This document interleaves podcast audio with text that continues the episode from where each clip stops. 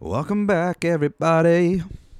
We should jam sometime. Episode 35. I'm back. Was sick as hell last week, so I didn't get it out.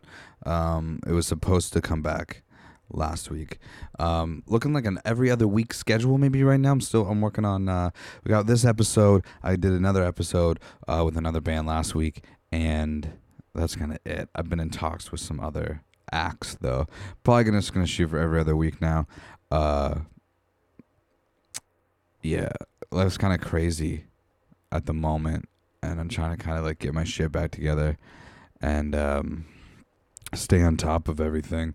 Um, but plants, this is uh the plants episode. And uh, I'm happy with it. I think it's a good episode. Uh, this is a band that we played with. My band Lost Arts played with Plants um, at the Harmony Lunch in Waterloo uh, on November 1st, 2018. And uh, they're fucking so good, man. And they're like, they're, they're really cool guys. And this was like sort of the first band that we played with that it was like, oh man, like, let's go like tour, you know, let's go conquer the world and shit. So I think that we're going to be doing some stuff together. Uh, we're actually, if you are happen to be an MIA, uh, this is going to be out two days before a house show uh, that we are playing with plants in London, the Chum Bucket. Message me or one of the Chum Bucket guys uh, for details to that. Uh, but have them come out and have. Uh, uh, we're gonna be playing also with Ready the Prince, and uh, it's gonna be a lot of fucking fun. So uh, come out to that. But anyway, I'm gonna shut up now and give you the podcast, and then we'll talk a little bit afterwards. Don't worry about stealing gas because we'll just siphon again and then put it in someone else's car. I got a shirt from the band. The days off the shirt, you got a boot print on it. It won't come off. Mike listening? All right, we should jam sometime. As everybody, we'll just everybody introduce themselves, and we'll know whose voices are whose for the listeners, and we'll go from there. Yes. You go. Okay. I'm Max. I play bass. I'm Sam. I sing and I play guitar. I'm Ethan and I hit the drums pretty hard. With your I'm hands. Brad and And you sing, Ethan. I do sing. That's true. Yeah. Brad and I play cello. Right on. That's a lie. Electric Ah, I play cello. guitar. That's a fucking lie. Do you also play cello or just? Fuck no. I can't really imagine you playing anything else but guitar. Actually, That's kind of true. like I can't. Maybe a I harp. used, used to play the recorder. Did you? Pretty Yeah. fucking Who well. did play the recorder though? It was that grade two? Yeah, yeah. That grade two music class. Before they trust you with the real instruments, Yeah. they toss some recorders your way. Those are pretty wicked though. Not bad, except I mean I don't know about you guys, but like ours were just kept in a box, and it was probably not very Oh. like sanitary. You didn't have your own. no. Oh, no, we definitely had our own in Oh, elementary yeah. school, but in high school you had to share instruments. Yeah. You had your own reeds though, and mouth, while Yeah, yeah, the yeah. mouthpieces just washed them out. Yeah, we uh, well then like my school was because my my high school like two towns came together, so like my town was the string school and then the other town was like the woodwind school. So then in high school we just like everybody stayed with what they were doing. But uh, cool. So let's talk about plants then. So uh, how long have you guys like been a band? Let me just go back to the start. Well, we've been a band for I think we started playing 2014, summer of 2014, I think it was. Is that right? Yeah. Yeah. Um, Brad wasn't in the band at that time. It was us three and one of our friends, Patrick, and we just started out playing. I like I had literally just started playing guitar really, so I started Okay. doing songs I could actually, right. you know, actually play. So we were doing Arctic Monkeys covers and Blink covers and Queens of the Stone Age covers. And then yeah, and then Brad joined the next year, and we were still doing covers for I think at least a, t- a few years. We were doing just like like strictly cover. Right. Yeah. 2017. I know when Brad joined, I remember we had a jam at my house, and the first song we played, uh, Out of the Black had just come out by Oh, Royal okay. Blood. So I Yeah. remember we tried to like work it out as like a four piece band. Yeah. And uh, we covered that for like what, two Covered that years? for a while. yeah. Um, and and then yeah, we didn't start writing original stuff until uh, like fall winter of 2017, I think. Is that or Okay. 2016? 2016. Is it 2016? When Ethan Okay. was on Basically Thurman. when I was here. Yeah, in it was- neighborhood, yeah. Ethan was just around Writing the corner songs there. in the garage. That's awesome. In the basement. Yeah, we we actually wrote our in the first fucking winter. we wrote our first riff like ever, literally around the corner Oh, from that's this house. awesome. here. Yeah. That's hilarious. A lot of music's been like written on this street because like well like Yeah. MIA is obviously like right across the road. So and then uh, I don't know if you guys know uh, Basic White, but like the Uh-huh. I had Riley in, and he was telling me that like he wrote a bunch of songs like a couple houses over. It's kind of funny, like So everything random. like has gone down like in this little area. It's pretty crazy. It's Yeah. the hub. It The is. origins. It really is. They Yeah. just get fucked up, party. yeah. we actually tried to do that a few years ago. Write tunes. We Oh um God, yeah. that was That's true. Halloween That was 20, Hall- sweet, Halloween 2016. 2016. Yeah. We played out of Ethan's garage on Thurman, Yeah. and uh, we started at like I think nine, and it was already by like nine thirty. It was flooded onto the street, from the, the whole driveway, the whole lawn, and then the cops showed up at ten and shut us down. They wouldn't let us finish because of I guess Yeah. because of the riots. I And we were like, ago, we were anticipating that too. So we thought, well, we'll just play really early. We had the electric kit. We didn't think it would be Yeah. like a huge deal. Right. And then you, you did you say 10:30? No, It was it was like, like 10. 10. It's like it was right at ten. The cops like threatened to give us tickets. There were like four, like Yeah, literally four halfway through the cruisers just pull up in front. And at first they were really like cool and like, hey, sorry, you know, Yeah. our hand is kind of forced here. We have to shut it down because of the noise. And we're like, okay, cool. So like five minutes later, we're trying to tell everyone, you know, you got to go. Yeah. And then We literally. saying that. Then it, then it literally, I was, I was like, I was telling everybody, I was like, yeah, the cops just said everyone has to go. And uh. then after that, they got like really fucking like malevolent and we're like, everyone who's here in the next half hour, we're handing out four hundred dollar tickets. We're just like, We had dude, to like Yeah. shut the garage door on people. Yeah. it's pretty funny. that seems to happen to us like time and time again. We've been shut down a few times actually. We Yeah. played where we played last night in Stratford is this place called the Hub, and uh, oh yeah, we fuck. we kind of built a following in Stratford playing covers and like we, we were playing stuff that we grew up on, so like '90s pop punk and like pop rock songs. Right, so yeah. like you know we covered like anything from Third Eye Blind to Weezer to Blink 182 Right. and and uh, and we uh, and we, we, we started to get like a uh, we started to get like a pretty big crowd out, and that we were known to have like some mischief at our shows, and Right. we got a show. because of rage. yeah, raging, Yeah, and we that'll played do like, it, a, we played, yeah. like Limp Bizkit too, and we uh, Oh, yeah, Limp we played Bizkit, that the first show the at the. Hub we ever played in Stratford. We got shut down trying to play Bulls on Parade. We got like into the first verse. And people were stage diving off the tables and stuff at this like pretty classy establishment. Yeah. And they're like, no, you, no, you have to stop. Classy. Yeah, f- yeah. And then, uh, and then uh, they we tried to play it again. And then we got shut down. We're like, okay, I guess we're calling this. Yeah. It's like twelve o'clock, and it's like, I guess we're, we're done. So, but yeah, we've had a few pretty crazy few shows. wave downs like Yeah. no, no, Yeah. shut it down. No, security guards. Last like, "Oh, night just-" we were sound checking and the guy comes up from the basement. He's like, no, no, shut it down. Like, all right. Yeah, because they have a they have a steakhouse underneath the hub in Stratford. Oh, okay. So uh, like obviously people are eating dinner and we're trying to sound check at like three thirty. So Yeah. it's it's tough, but you know we made it work last night. Last night apparently the sound was really good. sound, So sound. Yeah, we got really good uh, compliments from the Yeah. sound last night. That's good. Yeah. That can make or break it for sure. Mm-hmm. It's funny, like just like when you're doing those, like if you're like touring around or whatever, and like one night, like man, sound was awesome, and then like then like when we did the Harmony Lunch show, it's like a PA and like it's all Yeah. just for them, and you're like, oh, Yeah. yeah. well, like, that's They make it do. make it work, yeah, right? That's the thing. Yeah. yeah, it's just like funny how that can work out. I don't know if you find this, but like when I'm up there, like I have uh, I have like custom made earplugs that helped me one sing a lot better and two hear everything a lot better. Right. So there have been numerous times, and Harmony was one of those times where I was singing and I thought I was like very audible. Right. Like I was like, okay, this is this is good. And then I think after the first or second song, I was like, can everyone hear me okay? Yeah. And everyone in the crowd's like, no. yeah. No, we So then can't. I was like, because no one's on the PA there, I was like, okay, let's see how Yeah. max I can make this here Yeah. before it starts the feedback. It's really frustrating because like I especially find that um, my sister came to our show last night and um, she was saying, you know, I could hear like your melodies and your your voice, but I couldn't hear the lyrics specifically. But I think that's just kind of what going to a live show is about. Right, yeah. And unless you know the songs beforehand, you Definitely. you kind of have to anticipate that you're not gonna yeah. hear the lyrics. You know For what I sure. mean? Unless you're in like a perfect venue. I don't even know what that would be. Yeah, You but I think like when you're doing, especially like the level that like you guys are at or whatever, like Yeah. that is like, it's like yeah, I find that all the time. Like, I saw um, Cleopatra a few weeks ago at the start of December.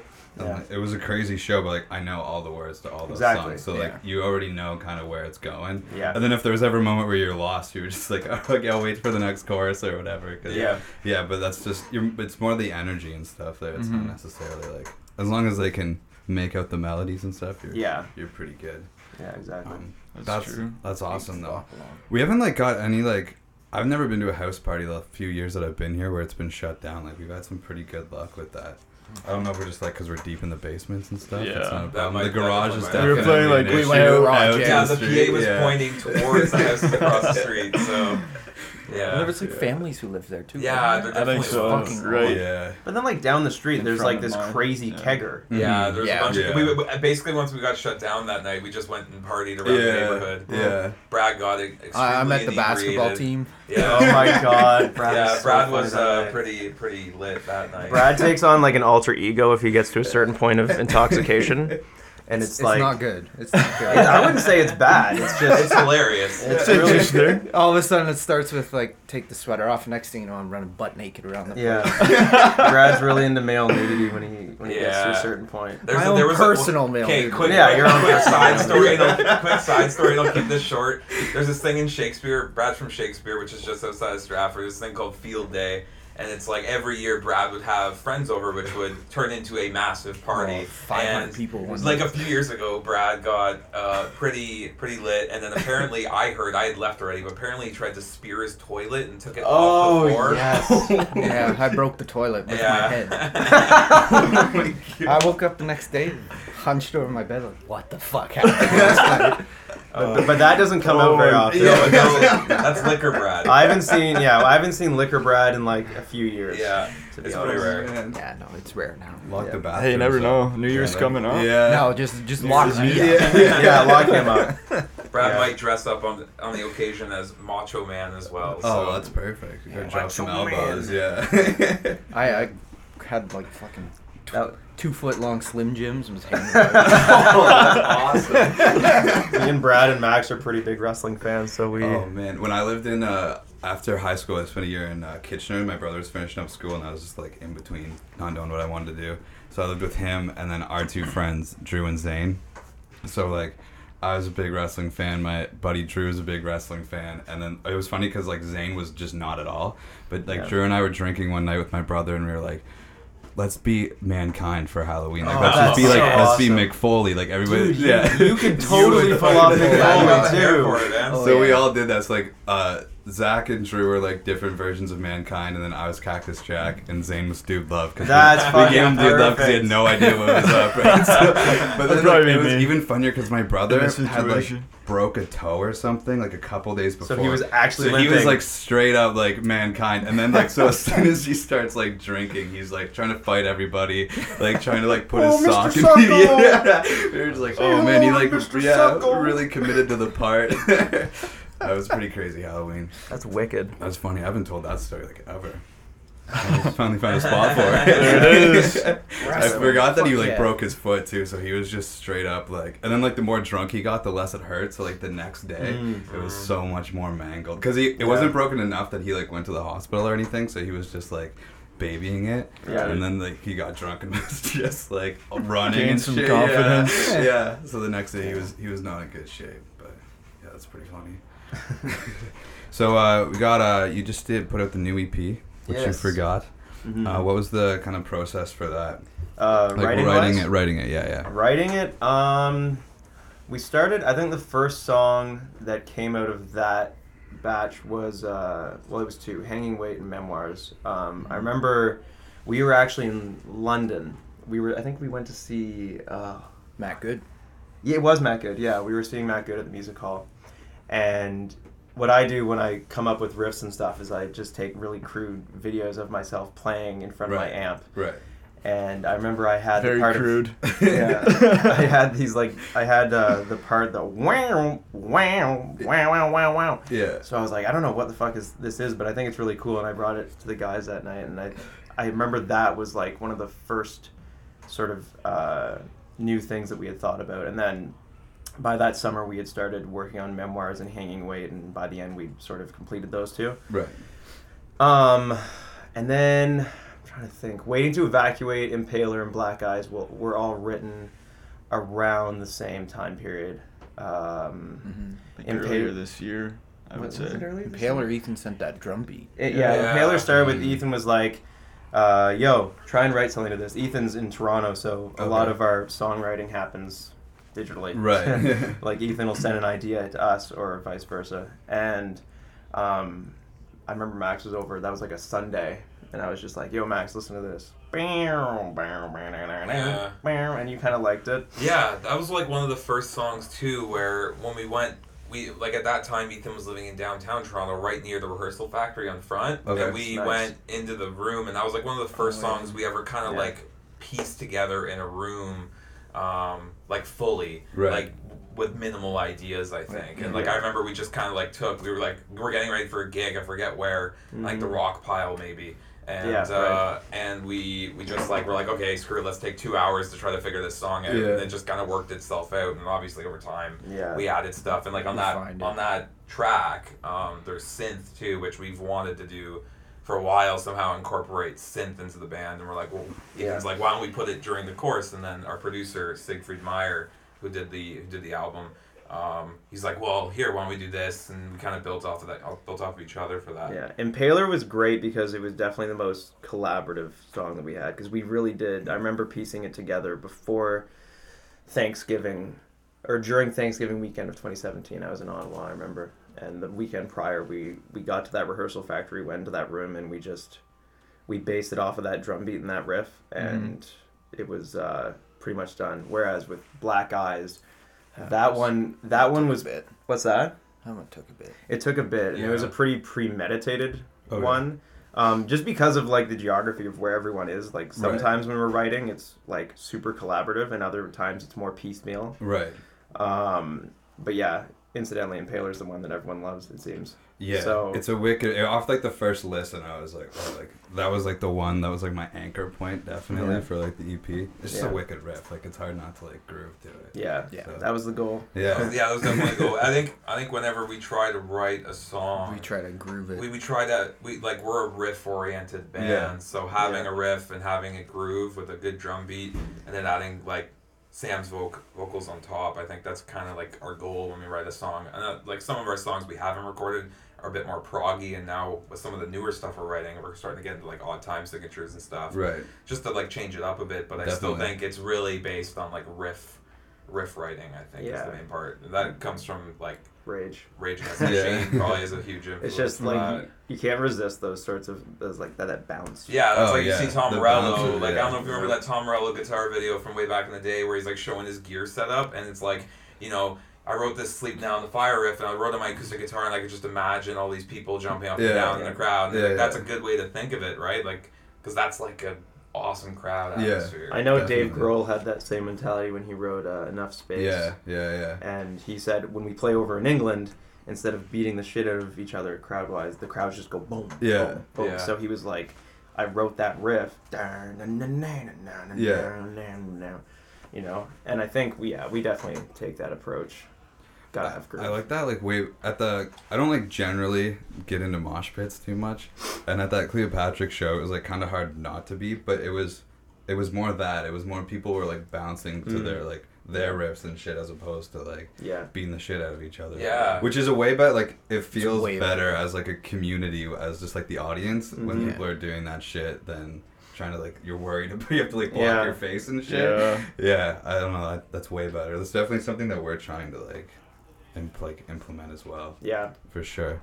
Um, so what was like? Was there like a turning point that you guys found? Because I know, say when I was talking to you at Harmony Lunch, you're saying that you weren't really into your first EP, like at this point. Or Um, so, I don't know if there's a story there or anything. I or think if there's I think the story is basically like I'm a pretty contrarian personality to, be, to begin with. I don't want to do what like the people around me are doing. Like I feel like if my friends had it their way, I'd be doing something like Tame Impala, Right. which I love. Right. But like I just don't want to do that. And Yeah. all four of us have really different tastes. Ethan's like a rapper right. like we're all like we're really all over the map so when we did the first ep we we had we sort of consciously thought you know what let's let's fucking try and do rap rock right. like we love Bizkit Right. we love rage we know that those are very like POD. Bi- Bi- Bizkit especially Bizkit especially gets a very bad rap Yeah. because of fred durst and whatever else Yeah. but like i grew up listening to wes borland's guitar and that's he's one of my favorite guitar players Right. and i think that that was sort of a common ground for us, and we just wanted to like experiment and be like, fuck it, if rap rock's not in anymore, we'll try and do it. Right. And we tried to do it, and it just I don't know. I don't think the songs are poorly written or anything like that. It's just those were literally the first five songs. Those are the first five songs I had ever written in my life. Like I had never. I don't Yeah, know. I mean, like I remember, I remember you saying we were at Brad's house one time, kind of like working out stuff. The one I think Brad's parents were gone, so we like condemned his house with band equipment. Right. uh, just jammed it in his basement. Yeah. I remember we were like thinking, we're like, Sam's like, I don't know how to write melodies yet, like, cause I'm so new to this process. And like Sam said, he's only been playing guitar for X amount of years, like, Right. not very long. And uh, he's like, I, I don't really know how to approach the melody aspect. And I was like, well, why don't we just try rapping over it? Ethan can rap. Yeah. And uh, and so the first song we ever wrote was "Fall to Earth" off the first EP, and uh, the first verse is actually Wicked bass riff. Yeah, that's, yeah, That's that's when I was bass like, I need to write like I need to write like uh, I think his name's Sam from Limp Bizkit style Right. bass lines. That was like my Yeah. goal at the time because the bass lines are rad. Um, and Ethan's like he ra- he was on the first track of that uh, the first verse of that track, and then Sam rapped the second half, and then Sam. No. no, that's Oh, not that was bad. condition. That's Ethan- condition. I mixed it with songs, but yeah. So who Ethan- rapped in Fall to Earth then? I You did I, the whole I- thing. I did the whole thing. Ethan wrote the second verse. I wrote the first verse, and yeah, like it's just. I think the thing is, I think there are a lot of bands who are very. Um, like I think it's really important to sort of throw yourself out there and not be so sure of yourself. And if you're embarrassed of what you've done in the past, fuck it. Like Yeah. we, like having the balls to go out and do it and just try something new and like I think that's super important. Like I know a lot of musicians who write and write and they just they won't put it out because they're like it's not ready yet. Yeah. It's like that uh, the Dewey Cox movie where he's just like he's got a fucking theremin going and Yeah. like goats in the studio and he's like it's not ready. Yeah. It's not ready. It's like no fuck that. Like Is that like a Beach Boys dig or what? uh, I think it was like a Brian Wilson did. Yeah. Yeah. 'cause Brian Wilson was all messed up on acid or something. Yeah. but like I do think that like if I make a mistake like songwriting wise or if I write something that I'm not particularly proud of down the road I'm I'm not going to regret it. yeah. You know what I mean? Because I think that that's a huge part of building your confidence and building resilience to, For- to criticism. You know for what. I mean? I, I think, Definitely. I think part of it too is that the way we've done this is that we've every time we've went into the studio, we've had those five songs for quite a long time already. Right. So mm-hmm. like for example, with the new album, we've had those songs for almost a year, like some of them up to a year before we went to the studio. And like by the time you go in the studio, you already have like You're already five or ten on, more. yeah. So uh, with the first EP, like last night we played a gig and it was a longer set because we headlined and we played two songs off the first EP. We played Yep. No Excuses and Virus. and the Um, wire. And the wire, yes, yeah. So we did play three. Um, the wires was like kind of the one that everyone seemed to. Uh, Yeah, I like that song. Everyone seemed to Yeah. dig that song because that was when we first started getting into like dabbling with like effects pedals and like, Right. going like spacey on the on, on Brad's part. Over there. So. Right. Yeah, that's when I discovered the dotted eighth, and I was like, oh, Oh my God, you too. I was like, I like that sound. Let's do more of that. Someone told me that I reminded them of, of The Edge. Yeah. We were in Toronto. I'm like, Yeah. They just like a lot of people just see see people who play instruments and they're like, oh, you're like Yeah. that Yeah. dude that Yeah. plays that instrument. Yeah, definitely. Yeah. They like see your pedal board, and then the only guy. Right. they Like, know oh, that you have a lot of pedals. We You the must be like the Edge. Yeah. Yeah. Yeah. we did this show at the Bovine, and uh, we like play and we like go outside to like cool off afterwards and come back in. There's just this like drunk middle aged dude at the bar, and he's like brings me in and like he just spends like 10 minutes being like you guys need to be signed. Like you need to like get signed. And i was like oh Yeah. yeah, you should like you know tell the guys that do that you know Tell the guys to sell you yeah yeah. He's like you just need to do it. And i was like ah it doesn't really work that way but like thanks. It's, it's funny like what just like the the random guy will just say to you. Walk in Like, the diner, alone yeah. yo, this dude in the street in Toronto yeah, to sign us." this hammered guy at Bovine thinks that you should probably sign us. Yeah.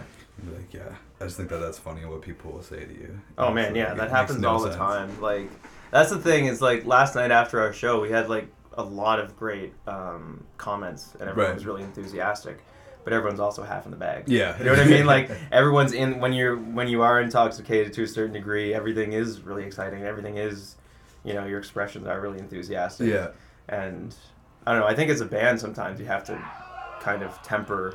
Got a party going uh, on. Smash Bros. outside. Fuck, I love Smash Bros. but yeah, it's it's it's hard, and it and it can be discouraging sometimes when if you think that like people are really sincere and saying like you guys are fucking great. Yeah, yeah. And sometimes it is sincere, and sometimes it's a little hyperbolic, and Yeah. sometimes it's just being drunk. That's Yeah. what happens. You know you what I play- That's also Like- what happens when you play in front of your friends too, right? Yeah, Like, and they're gonna they're support being, you no yeah, matter yeah, what. exactly. They're coming out to support you, but like you know they don't listen to your style of music, so yeah, Yeah. yeah, yeah, It's a, like the thing that like your mom likes you, and it's like Exactly. Yeah. that's great. Yeah. but, like, My mom was there in full effect last Yeah. night. So. Yeah. Ethan's parents are at Waving every me single down. show. My Yeah. dad refuses to come to a show. My dad's a stuck-up classical musician, so Oh, he's, he's- just like, he's Yeah. like, yeah, no, I'm not coming out to a show, Max. You, maybe you're just noise. oh man. That's what he describes all rock. Yeah, yeah. We're getting there. We're getting Except, more except Sonic. his own rock. That's, that's true. Yeah. Except his own rock. His own rock is you know blissful. Steely Dan. Steely. He's, yeah, Yeah, my dad plays like Steely Dan. Unless you're as good I as Steely. Dan, you're not. Yeah, That's Jeez. Ridiculous. That's a high bar. Yeah. yeah, they're good. They even have a high bar for them their own band. Yeah. They like switch Yeah, it every switch ten up two days. musicians every every session. Yeah. So Perfectionistic. That's crazy. Yeah. Yeah. Um, going back to like the just like um past accomplishments or whatever, I definitely uh relate a little bit to that because we're writing new stuff and we're still promoting like the Mm. EP that we Yeah. just put Yeah. out. So it's Yeah. like every time I've been like, here it is, but like the new shit's like really good. Like, don't worry about whatever's on here. Like the new Yeah, stuff's exactly. even better. And I can imagine that's like with like even with like touring bands, you know, what I mean, For like sure. these guys go out and they're writing music on the road and they're playing the old songs Yeah. every night, and like especially like with bands that have a huge first album and Yeah. then they maybe take a step back on their second album, and all the fans want to hear the first album, but yet the band's really high on the new stuff. Definitely. So it's, it, Well, that's it's how just it always it's, is. I've- how, yeah, how I've it seen is. Steel Panther four times, and, and I've seen them. Why? Their, Brad is a fan of because Steel I, I think it's hilarious. I love it. And each time they've just played the original album every Right. single time, even though they've had four albums. Mhm. yeah. That's I think, crazy. I think that's just sort of the mentality that you have as like an artist and as a like when you're creating things. It's like you're always going to you really can't get out of your head and be like and look at it with foresight and be like 10 years from now how good is this that I'm doing Yeah. right now because you're so uh, you're so intimately involved in its creation at them. You know what I mean? So you can't you, you just can't be objective at all. Definitely. Like we feel the same way about our new stuff. We're thinking like I don't know. Like we played three new songs last night, right? Yeah, three songs that we have. A, we played a bunch of songs that aren't recorded, but three new ones that we've written in probably the past. Past two months. Yeah, like we nearly months. have enough for a new EP, Right. And we're looking at these new songs compared to the other ones, and I think that that's just the reaction. You know yeah, what I mean? Yeah. definitely. It's like our new stuff is always going to be better. Which I think is like good always too. Like as long as you're not like exactly like chasing that first thing that you did, because Yeah. that's when it starts to like Yeah, get Yeah, boring, not. right? Yeah. Yeah. yeah. But I think, sorry, I was just gonna say though, like, from our first album to now, and looking to the future too, like, just from our sound, you could tell that, like, on our first album, there are like definite. You can hear like spaces, you know what I mean, in the songs, and we're starting to fill those spaces in with like right. just continuity Yeah. and things Right. like that, and I think that that's still improving with our newer stuff. Oh, and And I think the biggest thing on on it. the new EP, the, on what you forgot, is that when Sam, we had all these songs written and like we added a lot of parts before we went in the studio, like lead lines. right. So like, uh, like Brad, Brad will Hang be honest. wait. Brad will be honest. He'll just be like, "Man, I'm kind of bored in this verse," and we're like, "Why Right. don't, you, why don't we try to figure out a lead line?" And, Yeah. And uh, and that like we tried to almost have a lead line on almost every part. Yeah. Right. In in that Hang and album. Wait, that lead line for in the chorus was written like Two weeks before. two we weeks went in. before Yeah. we went in. We're like, Right. wow, that's fucking sick. And actually. so basically, like Sam and Brad will come up with the lead line, then Brad will take it home and figure out what effects need to go on Right. it, and then and then go from there. I, I'm not. Jump no, in I'm, the I'm more. I'm not. What effects need to go on? I'm like, dude, I haven't used the vibe on anything, so I'm gonna throw a vibe on this, Yeah, which works. yeah. which works. Yeah, it works Brad in has new song. Brad has a plethora of I didn't know. I options. saw his board. It's pretty wild. it's already been Uh, rebuilt since you I, last I, seen re- it. I rebuilt it since then. Just yeah, Hayden's I got a- like I that got a with his switcher. baseboard. Yeah. Oh I'm a really? Boss ES8. Oh, So that's Brad's, crazy. Brad's got a Terra 42 for those gear, gearheads out there. Yeah. So that's like the size of a like a twin size mattress, pretty much. yeah, Sam couldn't even move last night. yeah, the board. I I had had to Brad to angle it, turn his like- board like halfway because then Sam had like room to like even step back. Yeah. Yeah. That's wild. That's what it is. I uh, do you guys know Bodhi Jive? Only through you. I remember when I when we were at the the show, uh, one of your bandmates told me uh, that you're like super into these local bands, like Yeah. Ready the Prince was one of them, Yeah. and Bodie Jar, Yeah. and Cleopatra, and Yeah. and then I started watching some of these podcasts, and I saw you did them with Bodie Jar. Yeah. So I, I only I've only listened to a few of their songs, Right. but uh, I mean I've heard about a bunch about them through here. Yeah, yeah. Um, Drew's like Drew's like that too. Like his board's like another guitar and a half like Mhm. case Yeah. that he Yeah. carries around with him, and you can definitely like hear it in the music too. Yeah. right? Yeah, But, That's uh, cool. I know there are Yeah. purists out there who sort of like look down on like the effects. I think I'm the only person who watched it might get loud and actually liked the Edge more after I saw it. Right. Like I'm the only guy that I know who has said that, but it's because he sort of approaches. I was saying to Brad last night, he just approaches guitar.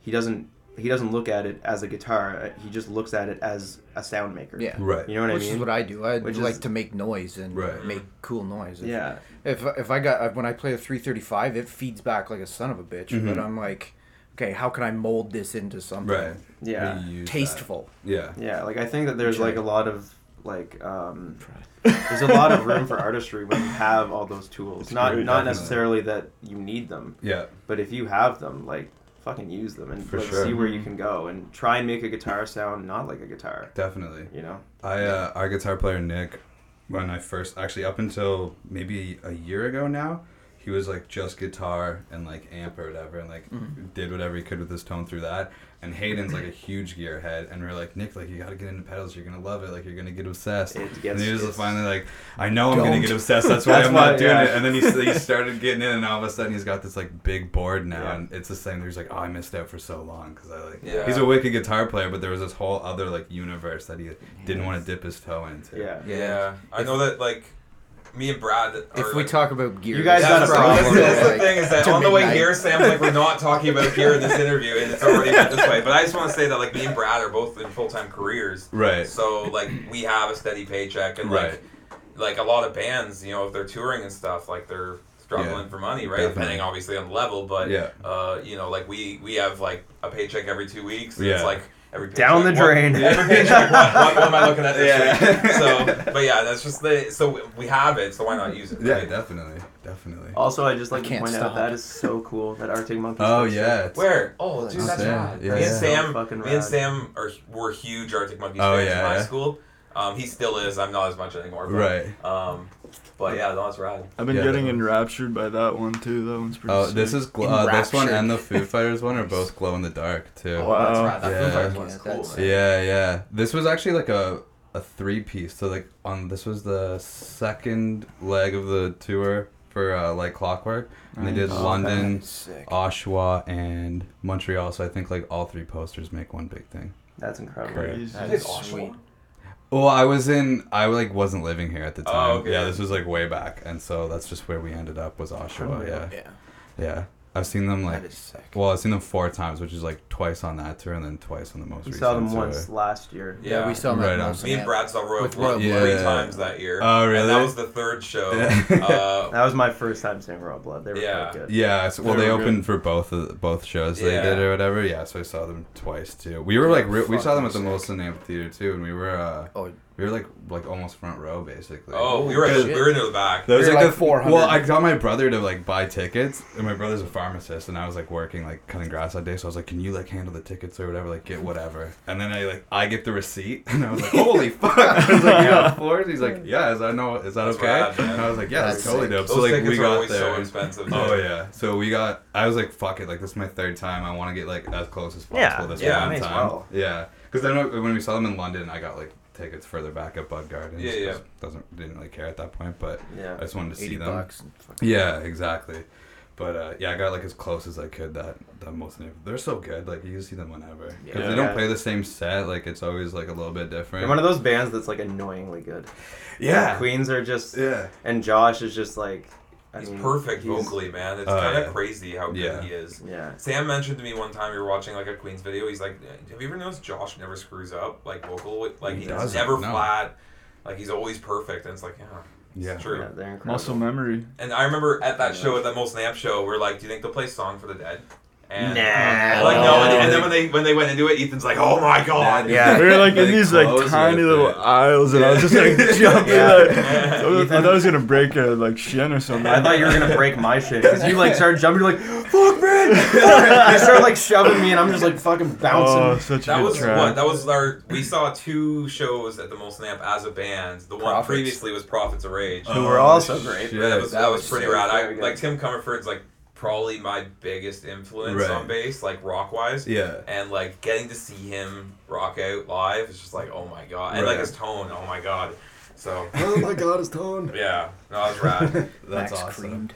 Yeah, I mean, like bit. "Songs for the Dead's like the only song they can really close with, and I think that's like that's a constant. And anytime I've seen them, that's what they've closed with. Yeah, they don't Yeah. need Mark Lanegan for it either. They can just. they No, can do it. Josh still sounds great. It's crazy that like Josh didn't want to sing. Like that's why he's like hardly on those first few records. Yeah. And like Well, he didn't sing in is uh, Kyuss, unreal. did he? No, he just No. played guitar. He Yeah. does that. Yeah. Uh, I, d- I think that that's one of the strengths of, uh, especially um, the one after Rated R with uh, Songs for the Deaf. Yeah. Like, because Alain Johannes is on a Yeah. bunch, and Nick Mark Lan- Oliveri, man, Nick Sings Oliveri. Millionaire. That's Yeah. that song does take, I think, a bit of a hit without Nick. Yeah, Yeah, no, you need Nick for that yeah. one. Yeah, no, You that need sounds Nick. fucking awesome. Yeah. Yeah. Josh's crooning is, Yeah. is amazing, but not for that song. And and Mike and Mikey's good at Yeah. screaming, Yeah, but I yeah. don't think he could withstand it for a full song like Nick Yeah. could, Definitely. right? So Yeah. Their current lineup though is like is it's- one of the it's- best. it's though. So, So man, they're good. so good. They're so Yeah. tight. Yeah. They're real good. Yeah. Like their drummer, Theodore, Yeah. uh, he's he was from Mars Volta, Yeah. wasn't he? Yeah, Yeah. No, he man, he was tight. Which is unreal. I was talking to uh, the drummer from Bodhi Jar. Those guys are like huge Mars Volta fans, and he was like, "Man, like John's great in Queens, but like Mars is like wait, like, waiting on Mhm. him, and like he's not gonna leave Queens because like I'm sure Queens is a pretty good paycheck." Yeah, I can imagine. I mean, you're, you're getting to see the world too, Yeah. right? And like, Yeah. I think Mars Volta's. Are they like talking about doing a? I think so. Because I'm a big Juan Alderete fan, so. Okay, cool. Yeah. well, I would be totally okay with Dave Grohl just going back on the drums for two Yeah, years. I'm okay with that too. That'd be insane. That would Yeah. work very well for me. They've had a lot of good drummers, but Dave I is. Well, like and especially like that, like the songs for the Deaf record is like it's got him all over it. Yeah, It's yeah. so good. good. Yeah, he did. He drummed for half of like Clockwork too. Yeah, he they're did a in few between songs. drummers, and I think like he's on like half of that. Yeah, they had three drummers on that album, I believe. Yeah, they did. They had the had Joey, and Yeah. then uh, I think Who was also great. yeah, Joey was Like, good. He was just in the band for that like weird time, like that Lullabies and like Era Era Vulgaris, which are still both great albums. They're just like Lullabies is my favorite one. Man. I know. I like. I love I love both of them, but they they definitely get like lower on lists or whatever Yeah. when you're looking. But Yeah, they do. I think that's what's also great about Queens though is it's kind of like whatever yeah. you're feeling at the time is what record is. Well, if you think of like in the last 15 years, like how I would I would say that rock and roll has sort of fallen out of favor with like it's not trendy. definitely, It's not trendy. It's not like uh, like in the 70s. I imagine you know you had these bands like Mhm. Zeppelin and you know Boston and like rock was like the Yeah. center of the u- popular music universe in some ways. But during the 2000s, it was kind of like, you know, there were the White Stripes, and then they broke up. Yeah. Blink 182, and then they broke up. Yeah. And like, Well, the Queens- Raconteurs, Raconteurs just dropped too. yeah, after Yeah. like 15 years. Yeah, that's the thing. crazy. But like Queens of the Stone Age and the Foo Fighters were basically during the 2000s like the only yeah, persistent like output of rock music. Yeah. You know what I mean? And in that respect, I think that especially with Queens with their style because it's not Yeah. it's not super palatable. It's not like No. it's not Foo Fighters. No. Took me a long time to get it. You know what I mean? Queens. me too. It, uh, it took me a couple like runs at it, and then when I finally like got it, I was like, oh, like this is the best thing I've ever Yeah. listened to. Like, this is it. Dave, I think Queens have been just carrying the torch for guitar music. Really. Totally. That's what I actually. That's what's so good about them is like, I've never really met anybody that's just been like, yeah, Queens is okay. Like if people you either love them or you don't listen to it, which is what I think is If you're good into guitar because music, you have to. We Yeah. saw that at the show last night. Yeah, And Yeah. we, we, we, we, our last song on the first EP, No Excuses, uh, we started like splicing in the first, the intro and the first verse for song, from Song for the Dead. okay. And and then goes into No Excuses. And like as soon as we started playing it, like you could tell the Queens fans were staying and everyone's like, I'm going to the bar. Yeah, yeah. Man, we uh, we jammed that like a month ago, just like cause like Nick will always tease it, and then because like the drums are fucking wild, right? Yeah. and so we just like went for it one night, and we did it, and we are like, oh, that was fucking wild. And I was like, too bad we can like never really like do that though. Like Yeah. nobody would like we do Little Sister, and like you, people either that are Queens fans love it, but it's also like a palatable song. Yeah, it was a pretty mainstream song. yeah. right? So like you can't just like I mean you, we could do it, and who cares? But like I think that's why we only it'd played be like a little bit. Yeah, of it, it'd be tough So- to like do it and then have people be like, "What? Like, I don't know what the fuck this is." Yeah, exactly. it's a planned song. yeah, yeah. Yeah. Yeah. I wrote those drum parts. Yeah. Totally original. And there's not a lot of like vocal in it for me to like No. not be playing guitar and then Yeah. and just Right. like singing it. Like, yeah, it'd be strange. Gotta be but- do, doing something crazy yeah, up ex- there. yeah, exactly. Would be a lot of dancing. Yeah. for sure. That's pretty crazy. Uh, do you guys have any like either like great show stories or like maybe like awful show stories? Like anything Show that was. stories. I have an awful Oh, show we have- story we have right an off the bat. I know exactly which one it is. So Cover. Yeah, so when we were a cover band, I, it was actually the first show we played. Was it the first show we played Fall to Earth at too? It was like we had just written our first song. I think it was the Christmas Yeah. show at the Legion in Stratford. No, it was, no, the um, Was it not that one? Army Navy. or Army Navy. No, like where we. No, I'm, talking about, I'm talking about Mr. Yeah, no, it was Brightside. at the Legion. Oh, yeah, no, fuck. So we we tried covering Mr. Brightside and What everything got turned around. Sam came in with the vocals early. The lead line came in late, and then and then me and Ethan are like, "Dude, what the fuck is happening right We'll just now?" pick it up And and we're go. like, you know what? We're just gonna finish the No, song all different times. Yeah. Like, Oh, dude, there we've we've had some fuck, I can't play We've had some spectacular fuck ups, but like, again, it's interesting. I think it's because we're playing for so many people who aren't necessarily they're here. They're there to see us, not necessarily to hear the music and contemplate it and stuff. Right. There was we played we were playing Champagne Supernova. Uh, you and I were in oh, E flat standard, and you were in E standard. That's No, the entire song. That's totally happened. And No, you guys tuned up and I just went straight into it. Is that what so it I was? was in Yeah. E flat. Yeah. Oh, okay, and, other way around. And when we covered break stuff that one time, there's like two notes. It goes ba ba, Yeah. right? Like Yeah. for like the whole verses, pretty much, and the whole intro. And the as soon second as I played that, it the- was like fucking the- beer bottles. the, the, yeah, well, yeah, that, that was a crazy. The second note, though, of those two notes, I was playing the wrong note the entire way throughout the song. yeah, because I like totally forgot what it was. Two notes, forget what it is. That's So- the thing. No one in that Nobody entire knows. venue Yeah. would be in their No. right mind to be like, "That's not right." And that's when we were doing like 20 to 25 song sets Okay. for co- Oh, that straight was covers. fucking brutal. And it's like, how do we like? And we were playing like half probably like hours. four shows throughout the year in Stratford, and it's Right. like, how do we get these songs together the most? Because it's like some of them we don't like individually, Yeah, right? So, yeah. but you're just trying to do crowd pleasers. Trying Yeah. to think of any other ones. Like since we've started doing original stuff, and since our priority has been sort of propagating our stuff, Right. It's like we've been we've been pretty good. Like we haven't had any. Yeah, not that I can think of. I mean, we played the Horseshoe Tavern in front of four people, um, but I mean that happens. Yeah, and we played a killer set. I thought that went really well actually, and the sound was Remember that one fucking guy who's up front, just like condescendingly, Oh yeah, just no, they're like, because they were a country band before us, and he comes a up and he's just doing this. Like, I'm bro, I will Yeah, literally we started playing. face We have a song called Head, and it's like it's actually one of the only songs I've written like instrumentally, Good and job. yeah, no, and uh, Great and, work. Harry and uh, it's it's not recorded. It's an unrecorded song right now, but it's like I tried to make it like as grungy as possible, Right. and so like the opening riff is like super like descending chromatic, Yeah. and. uh and as soon as we opened up with it, the one dude the front was just like, Oh my yeah. god. And I was just like, okay, I don't know if you're like being Yeah. being serious, but and then he just walked out. So I was like, okay. Uh, yeah, go fuck yourself. Yeah. That's tough. Those How ones are hard to deal though? with. We played uh the hideout and to like to like nobody. I've heard that It's in place. Toronto. Yeah, I've heard that place. Dude, it, it was a kind of a bummer because it's actually a really nice spot and it's like really cool looking and like nobody showed up. It's hard to book a show there though because they do uh they're like an, they're op- they're open to like 4 or something. oh wow. oh, So yeah. they have a house band from like 11:30 to like 3 and they booked us from 10 to 11 Uh, and then so we go and uh, the promoter's like really nice and it was like Right. guaranteed money Strange. so my girlfriend was back home at the time, which is in Toronto. So she came to like take photos and brought two of her friends, and the, the those were the only people that were there. And like one of Nick's friends came, but like before we go on, like one of the waitresses was like, "Oh yeah, like people don't show up till like 11, 11.30. I was Great. like, "Why are we Why are we on ten to 11 then?" And they're like, "Yeah, you gotta play." So we play for like an hour, and our last two songs, people start like funneling in. We're done. We load out, come back in to get paid, and it's just packed. I'm like, awesome. This is so like Great. worth our trip to Toronto. Well played. Damn.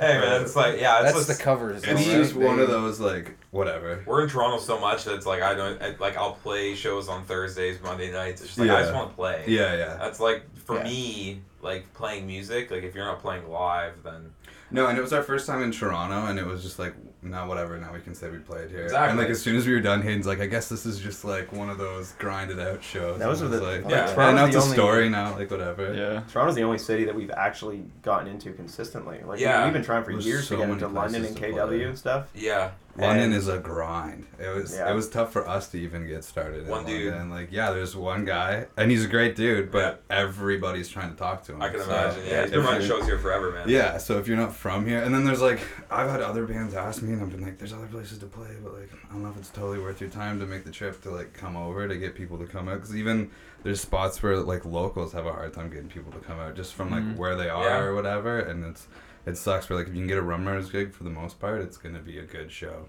Mm-hmm. But like we did Fitzrays like a lot, which is like not even really a music venue. Honestly, but What's that called? yeah, it's called Fitzrays. It's like not even really a venue. They just have like music there, but they they pay like really well. Yeah. So we Wow. had like a first. We had we played a, a Wednesday night, which was just a random assortment of music. Then, but the the promoter loved us. Yeah. But it was funny because when we were doing that show, I was like, it was our third show, so I was like still working my banter and everything. And uh, Mhm. I said something about it being our third show. So some of our friends were there, and then there's two guys behind them who I guess were just like chirping us the whole time. It's like, oh, like thanks so much for coming. to It's like our third show, and they're like, yeah, like obviously it's your third show. Yeah. And then so like I didn't hear any of this till afterwards, and they told me, and it was just like every time I'd be like, couple more songs left, and they'd be like, Jesus, like these guys aren't done yet. Come on. but like the promoter was like, loved you guys, like we want you to come back and get you on a Saturday, it's gonna be great. And then Nice. my buddy like told me all that shit, and I was like, ah, it's like whatever. If the promoter hated Yeah, us, I maybe that would have been more concerned. But Yeah. like, fuck those Yeah. two dudes, like whatever. Yeah. That stuff can like get you though. Like, for sure. like, if you let it, Yeah. If you you gotta That's- like just shake that Dude, you shit just off. gotta Yeah. fucking like I'm wipe your shoulders, say fuck off. like I'm I'm pretty confident. Like I'm a pretty confident guy, but I'm also like I'm always in my head. Like I know these guys know. Like I remember before we went in to record this album, I was like kind of freaking out. Brad and I were just working on the lead parts, and like this was the first album where we like I had no idea what we were gonna sound like coming out of this album, right. and I'm I'm beyond pleased. Yeah. Um, but I was like doubting myself so much. I was like, do we really think these are the five best songs we have? And these guys are like, It's yes, these are fucking good songs, Sam. He's Like, like, do you, th- what, do you think it's gonna sound good? I'm like, yeah. Yeah. Yeah. Dude, we played these songs for like a year. Like I'm sure it'll be great. And Sig's Sig was awesome to work with. Yeah. Um, Yeah. Siegfried Meier. He's based at a he's at, has a studio called Beach Road Studios, and he's like he's just like the coolest dude. We were there for like five days, and he has like a like a band house you live in. Oh, it's like right near the beach. That's Yeah. awesome. And uh, Oh, that and it was sweet. like we were just wake up, get there for noon, and then work until however late it needed to go. Like when we 10, first started, 11? yeah, when we tracked vocals, the like, I think it was the second or third day. I think it was the third day. Sam did memoirs at like eleven at night. Oh no way. Yeah, yeah, that was fun. yeah, Because we tracked my guitar and then went right to vocals. yeah, right? yeah. So we went like right to vocals. Things like let's I do was it. I wasn't really anticipating it either. I was I was Yeah, sort no. of chilling at that point, having some beers. And Yeah. you go. They was like, get in there. I was like, duh, okay. yeah, yeah. But, But it was awesome, man. Like that was. Yeah. That was Like speaking time. of like experience of my life, that was like one of the funnest five days I've ever had. Yeah. right? yeah, it was really. And I've never been a fan of the studio because it's just like I prefer to play in front of people. Right. But like that was just awesome. You gotta try to like capture that energy Yeah. that you can do on stage. So Yeah. it's gonna be tough getting Mhm. that when you're just- all individually. Yeah, I just couldn't believe like once I think the first, the first like demo from that session that we heard was Hanging Weight and Sig played it for us in his studio and I a was rough just, mix, yeah. and as soon as I finished hearing that song I was like I immediately was like now I believe in this band a Yeah, lot because for sure. because I was and I'm still very I'm I'm quite sure that we've put out a quality album Definitely. and but it's so crazy what a good quality recording like a really good quality Mhm. recording can do like it just Mhm. yeah, this is nuts for sure. night and day man I remember the first we brought our like first mix back from uh, Dan Brodbeck who did ours. He's a coordinator and like one of Juno and shit for like for Mm-hmm. the stuff. And so we like all came in here and like cranked it and we're all just like, holy fuck, like this is crazy, like way better than the Yeah. iPhone recordings we've been doing. Of this shit. and, like, Yeah. and like the like song "Explain Me Away" I, was one that I had written before like coming to London or anything. So I had like a really shitty demo that I did in like GarageBand and like some of the structure was different. Yeah. So like listening to that forever, where like at the time I was like, it's alright, it's not bad. Like, that's like I all of our okay. Yeah. you start out there and you just like Yeah. you don't understand Yeah, like what's good and what's not doesn't sound good. at exactly all. it's Yeah. just That's when I get in my head. That's when Yeah. I'm just like I just don't know what to think. Are you tough on yourself with vocals, or are yeah, you like I'm, yeah? I'm, I'm really hard on myself with everything. like I never like I didn't never play. satisfied. I never played guitar in high school. I don't know chords. Mhm. I can write. I have a really good ear, and I'm confident of that. But like I don't, I don't have any sort of like musical expertise that I can sort of use as uh, you know, to say like I know this is good because of X. Right. The only thing that I have to work with is my ear, and these dudes just like help me. Right. so it's like. I don't know. That I'm very hard on myself. I'm very, very hard on myself.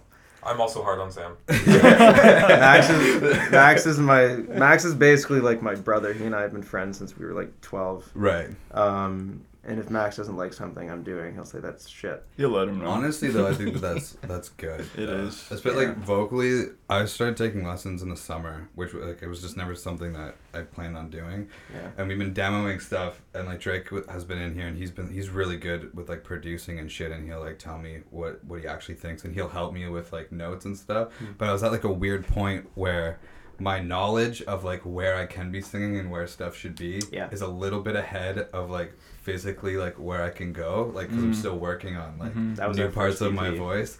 Yeah, so I'm like, fuck, like now I like totally know where everything needs to Yeah. be, and I'm struggling on like making it happen. Right. But if you have people there, they're like, oh, it's fine. Yeah, it sounds good. Our Like, first album was with our friend Zach. Was vocally it was just nightmarish. Right. I I'd come up with all these vocal melodies. I write most of my vocal melodies like on a guitar. Like I'll just sit there and I'll just start plucking away and humming Right. and then adding words. Right. and I'd come up with all these melodies, and by the time it was time to record them with Zach, I was just like, I couldn't sing them. Like they were just out of my range, We and I didn't playing- realize that until until you're singing like with full tonality and at Mhm. full Yeah. volume. Yeah. That's when you're like, oh, Mm-hmm. that's when you you're very uh, aware of your limitations. Definitely. That was yeah. also when we decided, uh, like right after we were done recording the first EP, we're like, let's drop everything down a half step. Yeah. Right. So we started playing an E flat and drop C sharp rather than E standard and drop D, and that immediately helped Sam with like a bunch of songs. yeah.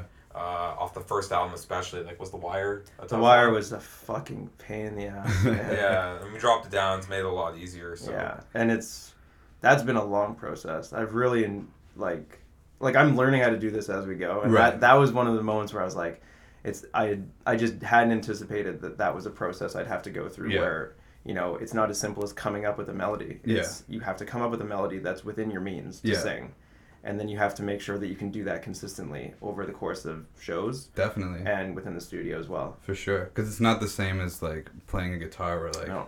I mean, playing guitar's not easy, but like the notes Yeah. are there. You know if you played an. A mm-hmm. or not. Where like when you're vocal, like singing, it's all you have to. It's all feeling basically, Yeah. and like knowing if you're there or not, Yeah. and the confidence to do it too yeah, that was big- yeah. that was that was a problem for Yeah. for a while. Same, yeah, same for me. Like, yeah, confidence is so important, especially with singing. Definitely. Mhm. Cool. Well, uh, so like, what are some like local bands? I use that term like loosely, but like bands that aren't like signed or anything that you guys want to, excuse me, you guys want to do some shows with. John's band, right? Jonathan's. John's band, Jonathan. Woodstock. From Yeah. Yeah. No, uh, my buddy from work has just started a new original project, and it's uh, Right on. and it's it's rad because like me and Sam and like Brad to a certain extent have really started getting like the modern grunge movement Right. that actually happened like five or six years ago, but but I just wasn't listening Late to to music during that time. Um, so uh, like I was in a hole. well, I wasn't yeah. listening to That's music. a whole that's a whole other story. I won't get into, but in a dark place. um, so like my, my friend Jonathan's band from Woodstock, they uh like I went to go see their very first show at this place called uh, Riffs, and uh, like they they said they've been rehe- he said he'd been rehearsing with them for like seven months, but they hadn't played the show, and they okay. played the show, and I was like, dude, that was fucking What's the wicked." band's name? Uh, I'm so bad with names. I was a financial advisor, so when people tell me names, it's just like. Yeah. Uh, You're even better with numbers, though, right? Uh, no. what was our I know- float? They're called. They're called. Okay, I remember. I remember. They're called Unknown World, um, and they're like brand new. Um, like literally have one show under their belt, and it's like as soon as I heard them, I was like, we need to get them on one of our lineups for sure. Um, They're and controversial sharks from Waterloo and Travesty from Awesome. London, who we played with last night. Both Sharks. we played the Sharks. Yeah, we well. played with the Sharks now three shows. Uh, one two in Stratford and one in Toronto at Okay. uh, Yeah. Smiling Buddha. Smiling Booty. And I used to I used to go to Laurier for my undergraduate degree, and uh, I think I know Jeff is from Laurier, Mhm. and I would always see this like this weird little dude with his beard and super loud and gregarious, and he's Yeah. always in the coffee shops talking and talking about music, and I never knew who he was. And Right. This is like 2016, and then um, I think we heard about the Sharks for the first time last year. No. Uh, Two no, years a few years, ago? a few years ago, we met him in Long McQuade because he works at Long McQuade. Right, in right. And uh, we were just jamming. I was jamming on a Gretsch, and like I had it su- like super like down tuned and like playing like metal style Yeah. guitar. And uh, he walks in, he's like, "Dude, how are you playing that on that Gretsch right now?" um, and then we, I ended up talking to him. I was like, "Are you Jeff?" And like mutual friends and whatnot. Yeah. His band is really cool because he plays fiddle. Oh, okay. Um, yeah. he, he doubles on fiddle and guitar, and like having a fiddle in like a rock band Yeah. is really He puts his fiddle through like a fucking like memory man, and it just like And it goes through a guitar Yeah. and with distortion and stuff. That's It's so rad, cool. man. Oh, that's crazy. And it kind of Yeah. sets them apart, right? Yeah, like totally, they like yeah. it's such a unique sound, and they're both amazing vocalists. Yeah, uh, him and John, the so good. bassist. Yeah. It's just like we were like I saw him last night. I was like, dude, like I didn't think you guys could get better, but you got better at Yeah. singing. Like it Yeah. was it was awesome. That's They're wild. very cool. They're wicked. They were tough to follow last night. I'm trying to think. There's And Nick Sharks, just holds Travesty. it down on the kid. Who else have we played? I know. See, We played like Lee's Palace when we played there a few weeks ago. Uh, Sex Beat. That band was Sex Beat fucking was rad, super man. cool. Yeah, they were they were like I don't even know. You said they sound like piss jeans. Yeah, they sound like Piss Jeans. And I was like, I went up to the dude. I was like, you guys sound like Piss Jeans. Pretty sure he was stoned. He's like, who's that? Yeah. I was like, what? It's a compliment. yeah. And That last um, band, what was their the name? Mystics. Mystics. They They're very- they were and cool. they're super nice dudes. yeah. Um, They were cool. and Very Body furry. Double. Huh? Very furry. Very Yeah, furry. He's, wearing, he's right. The guitar player is wearing like a thick, like a mink fur Yeah. vest Oh, nice. with no shirt underneath. Pretty badass. That was crazy. And they're kind of like classic. I don't want to say classic rock, but they're like on the psychedelic, like Yeah. Doors slash, uh, Okay. Yeah, yeah. like that kind of element, but like with ripping Mhm. guitar solos, and all of them were amazing. They have like an organ and stuff in the band. It was- Right. Like we get, we've got paired with some weird bands in Toronto because they just like compile shows, right? Yeah, so it's yeah. like, but like they were impressive, and their Yeah. vocalist was damn good. Yeah. What was the first band we played Lee's Palace with? Hound Hound Skull. Skull. Hound Skull. Yeah. They're like They a- were- they they were were like fucking Viking intense, metal, man. but they Oh. were like shredded. They just shredded. Uh, The bass and player's then like going like bass this and player's playing, singing. I'm like, Arif from Yeah. Protest what the the fuck is going on? here? Yeah, the bass player's playing like Arif from Yeah. Protest the Hero and singing all the parts, and I'm like, dude, how are you even doing this right now? Not about, even uh, looking, and he's just going. yeah. He's a The Viking. fucking um, the Inclines, that band that we played with at Oh, Harmony yeah, Lunch, yeah. man, They those guys tight, are man. fucking tight. Yeah. Yeah. Those guys are fucking tight. And we were talking to them afterwards. I was they were like, really yeah. friendly. After after this, I was nice like, yo, man, you sound like these kids were at Crowns. I don't know if anyone remembers that band, Yeah, like from like yeah. the early Yeah. 2010s. Like they were a pop rock band. I was like, man, you guys got this shit together. They were they were like I was I like when we played that Harmony show. I really had no idea what to expect. It was our first Yeah. show in Waterloo, Mm. Yeah. and um, obviously you guys were amazing. Oh, thanks. And when the Inclines went up, I had no idea what to expect. And Yeah. it was like this, you know, pop punk. It's kind of like a weird lineup that way, Yeah. but Yeah. like, it, It's they, they're- they were tight though. Yeah, Yeah, Yeah. they were very very cool. Yeah, they're very Yeah. well I rehearsed. like those. definitely. Mm-hmm. I think I actually saw um, at that Dirty Nil show. Um, I think the uh, guitar player was there. yeah, he Which was. Yeah, he was, he was. I think I think so. What happened was we came in later, like after they started, Okay. and uh, I think I saw you, but like the band was already on, so I was like, I like had you, and I was like, I'll talk to him afterwards. Yeah. And then you guys like moved, and I totally lost you, and we were like leaving right away, and I was like, oh fuck, like I totally missed him. So Yeah. I was like, there's no point in me going up now, and when we can't hear anything, and being like, hey man, what's up? So I like t- you were like, I was like at the back, and you were like over here. the here. front left. Yeah, Yeah, the front yeah. left on like speaker. Me and Brad Yeah. were there. So Yeah. And I Where was like, exactly oh were my you? god. and then I like totally fucked it up afterwards. I felt bad. I meant to message you and I didn't. But because we were, uh, Jamie works there. So we were like, she's like, I could probably get you in for free. So I was like, okay, cool. Nice. And so we went later. It was funny. We, we got there and uh, she like messaged Edie to see if we could get in. 'cause it was a sold out show, right? yeah. So it was like I brought money just in case or whatever. So we get there and Edie's outside like smoking and, and Jamie's like, uh, "Hey, like you never answered me." And he's like, "Oh, what's up?" She's like, "I want to like get Caleb and Josh in," and like Edie doesn't really know Josh, but he knows me, and he was like, "No, like you only have like one guy in," and she's like, "Oh, like, come on, like what's what's the big deal?" And he was like clearly stressed because this is a huge show, and I was like, "It's not a big deal, like I'll pay," and he's like, "No, it's all good, like come in," and then he like hmm. opens the door and puts his hand out like this. So like I assumed he wanted me to like pay him. So I was like in between like and he's like, I want to shake your hand.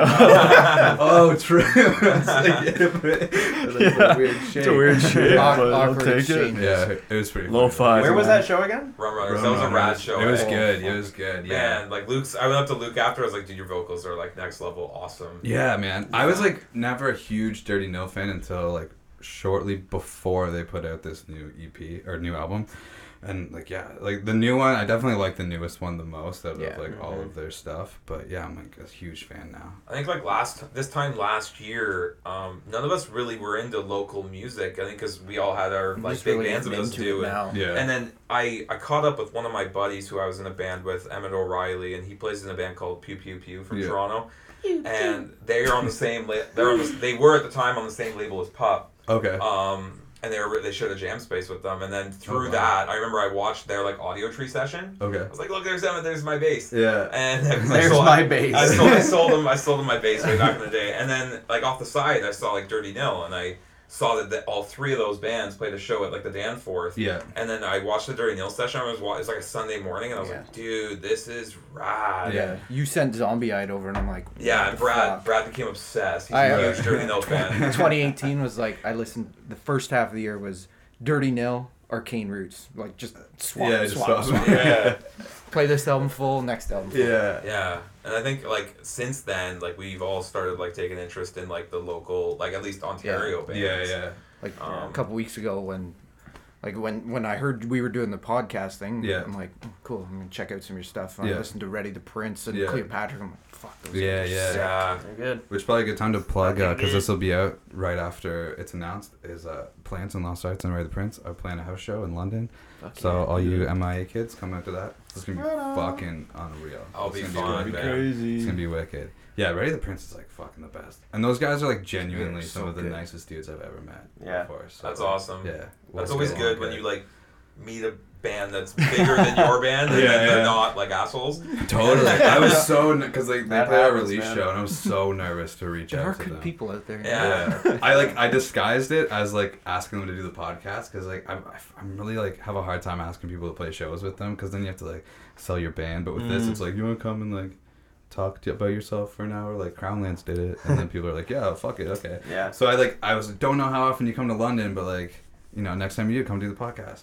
And like Steve was like, yeah, Mick, we we'd love to do that. Thanks so much. Like we have a really hard time getting in London though. And I was like. Really? Because we got oh. one more spot open for a oh, release show. and they were like, "Oh fuck yeah, we'd love to do that." And I was like, And "Yes, that was at the nailed main it." hall too, right? Yeah, it, I, th- it was supposed to be Rum Runners. We got lucky with construction, but yeah, Dude, that's like It's fucking so sick. the So main sick. hall has been like my goal in life for the past that was way. 15 years. I saw so many bands. Remember when like the main hall was like how it was completely different structure? Yeah, the main yeah. hall was upstairs, like through the back doors. Yeah. I saw so many metalcore shows through there, and I was like, dude, I have Blind Witness. Blind Witness like four times. Fuck, they were intense. um, they were terrifying. I saw like uh, Protest the Hero so and intense, man. Structures. nice. I think I was at that protest show too. Yeah. So like I, I was just like, man, this is like the best sound I've ever heard, and like Yeah, I want to play that stage. And then once we went and saw Matt Good last year, that was like my first time seeing like the new venue, and I was Right. like, holy shit, dude, this It is was- better. Yeah. Yeah. it was crazy because uh, a week before, uh, Edie told me that they were moving it. We saw Frank Turner there, which is like one of my favorite artists of all time. Oh yeah, I saw him in Hamilton. Yeah. Like Arkells. Yeah, yeah, he's unreal, and uh, it was just like even crazier to be like, whoa, like he because I we actually did one song on there because in MIA we there's a charity concert every year, but you do like a creative cover of a Canadian song, and my year was the first year they moved it to music hall, so everybody was like, oh, wicked, like we get to play the stage or whatever, so we did like a cover of Old Man, and it was like fun or whatever. And then so we're like, oh whatever, probably the only time we'll play music hall. That was really fun. We were up there for five minutes or whatever. And then Edie's like, we're moving it, and I was like, fuck, share the land. This is way better. yeah, see like a forty-five on here. But it was just it was really cool like see an idol of yours, and then like the next week be like, whoa, we're doing the same That's thing. that's like Yeah. uh like the first concert I ever went to in my life. I saw Black Lungs, which was Okay. Was Wade. there. Well, yeah, Sam was there. It was Wade Was there? MacNeil's band from. Alexisonfire, and actually Steele played bass on that show. And I remember I saw them. It was at the lounge downstairs, in Okay. the old venue. And like three weeks later, my very first band I was ever in, we played the lounge. Yeah. And it was it was like, dude, this is wicked. It's so cool Yeah. that be like, whoa, even even like Rum Runners, like Dirty Nails played there, and then like but we played there. and Man, I saw so cool. Architects there. Yeah, Like, they're like- a huge band. Yeah, it's crazy like what like Edie can pull through there and stuff, and Yeah. and then be to be able to share the stage and stuff. Even with like Call the Office, like Queens has played Call the Office, and like Radiohead's, Radiohead's played, played at Call there, there. yeah. it's Really? like- yeah. I never knew that. Unreal. That's crazy. And like we got we got put on a bill there, one, and it was kind of like a whatever bill, and we were just it was like a whatever show for us, and it was like one of our best shows, and I was like I don't know if it was like the venue or whatever, but like Mhm. it felt so cool to just like play up there. It's like the dirtiest place of all Mm. time. Yeah. and So in the most imagine- rock and roll Yeah. way. I'm trying to imagine Breathing some of that rock and roll dust. And Yeah, exactly. Dude, it was it was like March, and there's like no heating or air conditioning in that place, and they had Okay. like they had four space heaters like going full bore, and it was still Christ. freezing. Man. Yeah, it's it's pretty wild. But uh, yeah, like imagining Radiohead there, but like imagining Radiohead Thom Yorke. now, yeah, like and imagine like Queens playing there, there Yeah. now with like their like synths and Yeah. like three guitarists. Oh, I imagine yeah. that would have been like first generation. there'd be people like on the Yeah. floor. Dean They'd Fertita would be have on the floor. Yeah, for, yeah, for sure. That's just where you know your hierarchy in the band. That's Yeah. where you know where you are. Or Josh would just be on the stage by himself, and the other dude. Yeah, really just like yeah. uh, no, that's a great place though. It's a really good. Some great yeah, it's a lot of fun. So I popped there uh, once I upon a time. Dude, I want to see them so badly. Oh, I you haven't never seen them- I haven't seen them yet. It was crazy. Except Call the Office has that. Have you ever been like to the venue? Yep. Yeah, Yeah. I saw so- Jimmy Neal there. Oh right, right, right. Yeah, you were year, telling me that. So you know that like pillar that's just there In the middle of- yeah, yeah, yeah. I that couldn't see. Uh, I couldn't see Sebastian like the whole time. I was like, like, where is he? Where is he? Mm-hmm. But yeah. Anyway, anyway. Um, how about uh like big bands that you guys want to open for? Anybody in the world? Dream, dream lineup. I feel like I know who Sam's gonna say. Who? Perfect Circle. Well, no, a perfect circle is like that was one of the bands that I sort of reached back to my childhood and because I was when we started this band like I mentioned it earlier we're all into such different stuff so we're trying to find common ground and a perfect circle specifically has that heaviness and it's visceral and it's Right. really Melodic. and it's melodic and Yeah. that and I was like Yeah. that's the kind of heavy band I want to be in For sure. um I don't know I always wondered if Biffy Clyro oh yeah. like I would love to Nice. open for Bl- Biffy Clyro That could be that could be cool. That'd be- Yeah. man, open, Totally. open for them in like England where they get like Yeah. and those guys like 100,000 people. Those guys are one of the most like that's one of the most impressive bands I've ever seen. Like I, I've only seen them on YouTube. but, Right. Like you look at their performance, you look at there's three of them and they just do so much, and you can just tell that those dudes take it so fucking seriously. Right. Yeah. And if we e- were ever in a position to like actually do this for a living, I would look to a band like that and be like, this is how you do it. Right. You know what I mean? They're all singing. Yeah. They're all in tune all the time. Yeah. They're fucking like, they're just so they're so good. That's awesome. Yeah, that's Yeah. that's a band I, I really look up to, and I'm like, those guys are like, those guys are wicked. pros. Yeah. You know what I mean? That'd be wicked. Yeah. I know who I'm gonna pick. Who is it, Max? Gonna do a quick, uh, quick reveal. Failure. Failure. um, me and Sam, like, He was expecting the question. Yeah. me, me and Sam, me and Sam really got into failure right after we were in the studio with Sig, Yeah. um, because he had mentioned Now like, I'm into them. Yeah, now now uh, Brad's into them as well, and like Fantastic Planet has become like one of my favorite albums. It's been on like a loop every day at work. Awesome. So, um, yeah, big into failure for sure. Oh, you would be Failures. sick. Smashing Pumpkins would be sick to open. For. Oh yeah, that'd be Down cool. that. I watched a video of them Especially playing. with their having released new shit. yeah, man, their Yeah, new stuff is tight yeah, too. Yeah, it's yeah. good. Man, those guys do marathon shows. They're I in their know. like fucking fifties, I and like know. I, there's like a video of that Shiny Oh So Bright tour on YouTube. It's three hours long, Yeah. Wow. It's and crazy. Billy's up there with his little beer gut, and Yeah. he's just going, like shredding for like three hours. I'm like, dude, how do you do that? We Yeah. played for like an hour and fifteen minutes last night. I like slept like a baby. Yeah. I was fucking gassed. Yeah. What about you? What do you wanna? Who do you wanna open for? So many people. So many Yeah. bands. Yeah, Yeah. fuck. It's a long list. Yeah, like even just listening to bands that kind of emulate our own style and that we would match up really well with. Like Yeah. I think someone like um, Deftones Okay. or That'd be uh, cool.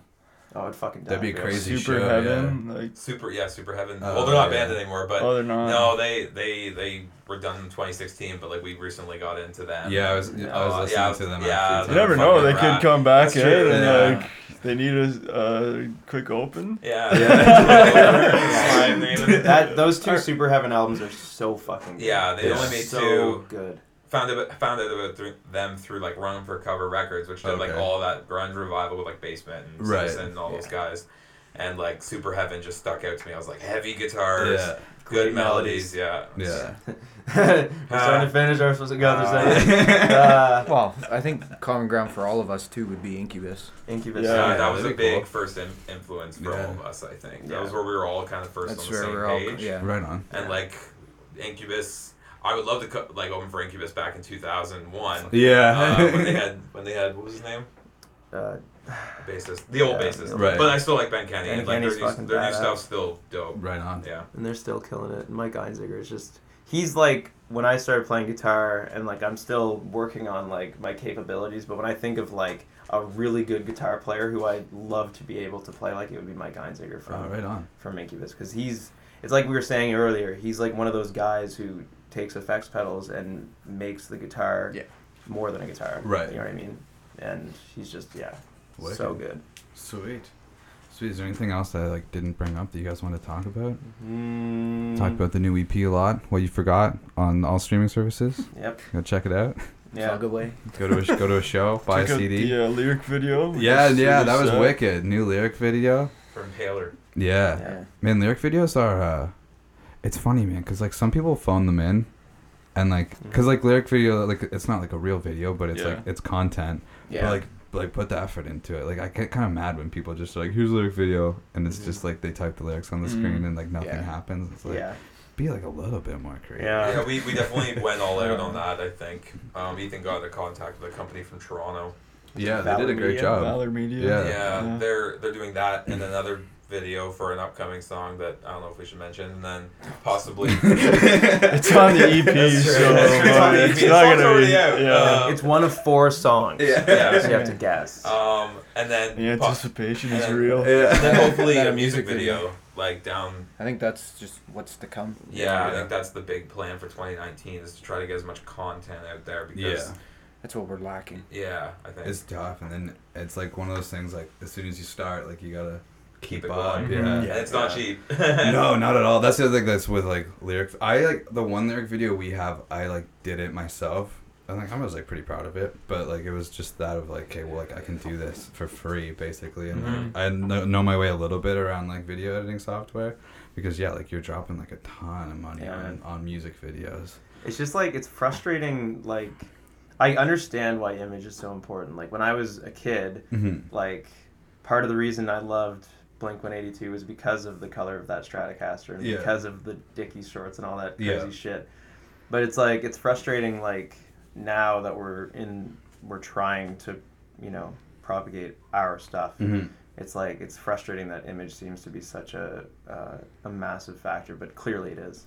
It's such Yeah. a And you have to somehow do it without thinking. Like it has to come has across be like you had, yeah, like you didn't plan on. It's doing not like uh, it's not like uh, Arctic Monkeys uh, when Alex went full uh, full like slick back hair, leather jacket. he was Yeah. playing, which was like you look at him in the first album, and it's like he said he was gonna do everything but that. Yeah. yeah. To fit into the American market, Oh, it, the it worked irony. immediately, Yeah. right? So And then you, but then you get the luxury of like being the Arctic Monkeys. With they take all that time off, they come back. It's not even close to what anybody was expecting. Yeah. But like he gets the luxury of just being like, now he's got a beard, and people are like, whoa, like, playing piano. he's all mysterious and Yeah. shit. We're like, you can't do that as a new band. No. Like, you have to be like really. I do think- context. Yeah, yeah. I do think he's Alex Turner. I think is like the best all-around songwriter of this generation. Though I guess For sure. I would- yeah, I would agree with he's, Like, and his ability to traverse styles and genres is just like I think you can't of- really touch them. I'm gonna make a comparison. It's probably not the best thing to say, but I think I when I see them and then think of how they've progressed, I think of them almost as like a modern day Beatles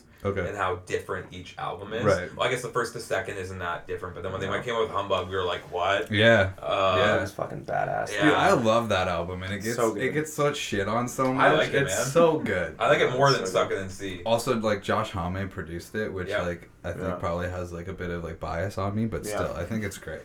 Yeah, That's a good album. Yeah.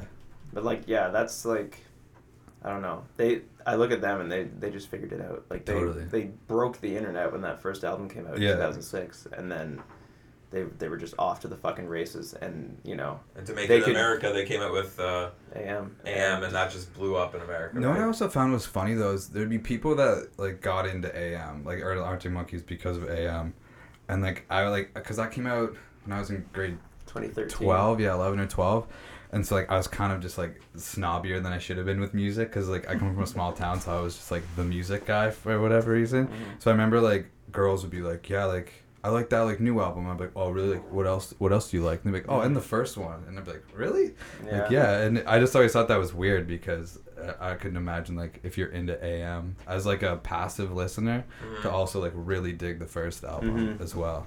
Yeah, it's, I just thought that was just like a theme that I've like found when with people being Arctic Monkeys fans. they un- they they have like they unlocked like the way to do it. Like they have that indie cred. yeah, You know, they have the critics love them. totally. And then Yeah. they're just like, "Hey, want to see something cool? We're gonna go just destroy the American market and Yeah. be like one of the biggest pop acts totally. of the year." And they did that. It's just So like, then they followed up five years later with, "Oh, we're gonna sound like David Bowie." yeah. Yeah, And now yeah, they're like, "Oh, just guess what? Like, Fuck that." no guitar, yeah. yeah, like just yeah, it would have supreme been like any like any kind of consultant would have been like, "Don't do that." Yeah, exactly. Yeah. like You that know would be what the last thing to do. Yeah. Yeah, Yeah, exactly. yeah. I mean, they are they still on that indie label too? The one that they've Domino's? been on for, forever? yeah. Domino I don't Records. know. Because They like, because they were the- like that. I mean, that's obviously a big deal too. If you're on a major label, I imagine they'd be like, "Don't do that." Yeah. Please. No, they've been on Domino Records with Franz Ferdinand for like fucking Yeah, 15 Since years. they would sure. they would have no need at this point to sign with the major. No. No. That'd be stupid. Headlining fucking Glastonbury Yeah. twice. Yeah, there'd be no need to do that. Yeah, Yeah. Yeah. absolutely. Well, cool guys. We should probably shut it down just in interest of people Yes. listening. I just Yeah. try to keep like it to under talk. an hour. So it's no, I also don't want to like stifle the conversation or anything. But I think we hit everything. I think we did. Cool. We promoted everything. Sweet. Well, thanks. Go check out Plants. Thanks for doing this. This is a blast. Thanks. Thanks for having us, Caleb. Sweet. Yeah, Yeah, man. thanks, man. All right, cool. Hope you enjoyed uh, episode number 35 of We Should Jam sometime. Uh, every other week now, I think, is what the plan's going to be. And uh, and yeah, now the next episode is going to be a band from London uh, called Junko Daydream. And they're really nice guys. Just recorded that this past weekend. Uh, and I think that's going to be out also with London Reverb. So yeah, we did one episode with London Reverb so far, and like, I don't know if that helped or anything. Like, I actually don't know like what the numbers are really at. Um, I mean, I'm still not even at a point right now where like my numbers are like doing a whole lot. Uh, I'm just like being straight up disrespectful, and I'm gonna look at what my what my numbers are at. It honestly is like I do my thing, but it's how much the bands want to push it because that's like truly, yeah, like. I don't know. I mean, the Gats, like the Gatsby and the Common Chase ones, I've done the the best. I think. Let me look here. Since Brighter Green, like I think Brighter Green like shared it and Charles shared it. Yeah, I know Liam didn't didn't share his Esther's Family one, so that one's got like no views on it. Uh, Charlie the Kid actually did a pretty good job. His are like decent. Same with the Jailbirds. Actually, dude, it's really funny. Charlie the Kid, Jailbirds, and Ready the Prince all have the same views. And like Charlie the Kid and the Jailbirds actually did do a pretty good job promoting. Ready the Prince did not.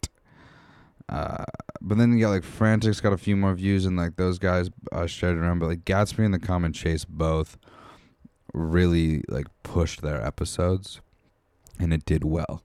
Uh, the Charlie Weaver one did like okay. I mean like I don't know. And like I don't know what like my download numbers are like either for this thing, but like I don't know. It's just like I've only done like 10 episodes since September. Wow. Well, whatever. Um it's funny like if you look on the page just like you can tell like the different like uh, episode number what 4 is the first one on there and just like looking in like 10 I started like putting tags on them, but they still look a little goofy. And then episode 15 is where I started like doing the pose photos and they look like a little bit better.